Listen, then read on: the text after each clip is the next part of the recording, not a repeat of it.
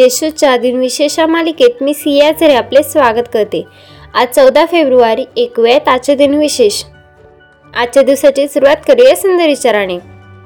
संकट टाळणं माणसाच्या हाती नसतं पण संकटाचा सामना करणं त्याच्या हाती असतं.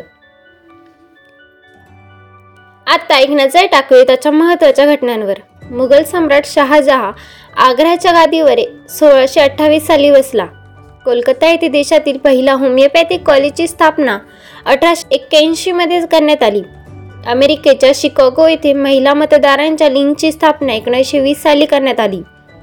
यूट्यूबची स्थापना दोन हजार पाचमध्ये करण्यात आली. सुदाम हुसेन हे दोन हजार सहा साली न्यायाधीशांच्या विरोधात उपोषणावर बसले होते.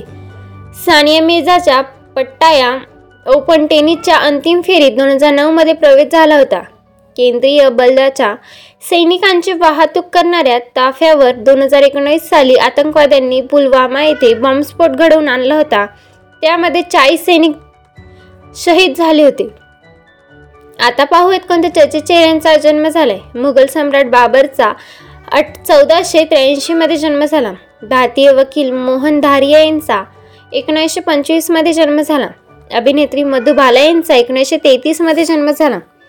माजी केंद्रात मंत्री सुषमा स्वराज यांचा एकोणीसशे बावन्न साली जन्म झाला. पद्मभूषण पुरस्काराने सन्मानित नीरजानंद सरस्वती यांचा एकोणीसशे साठमध्ये जन्म झाला.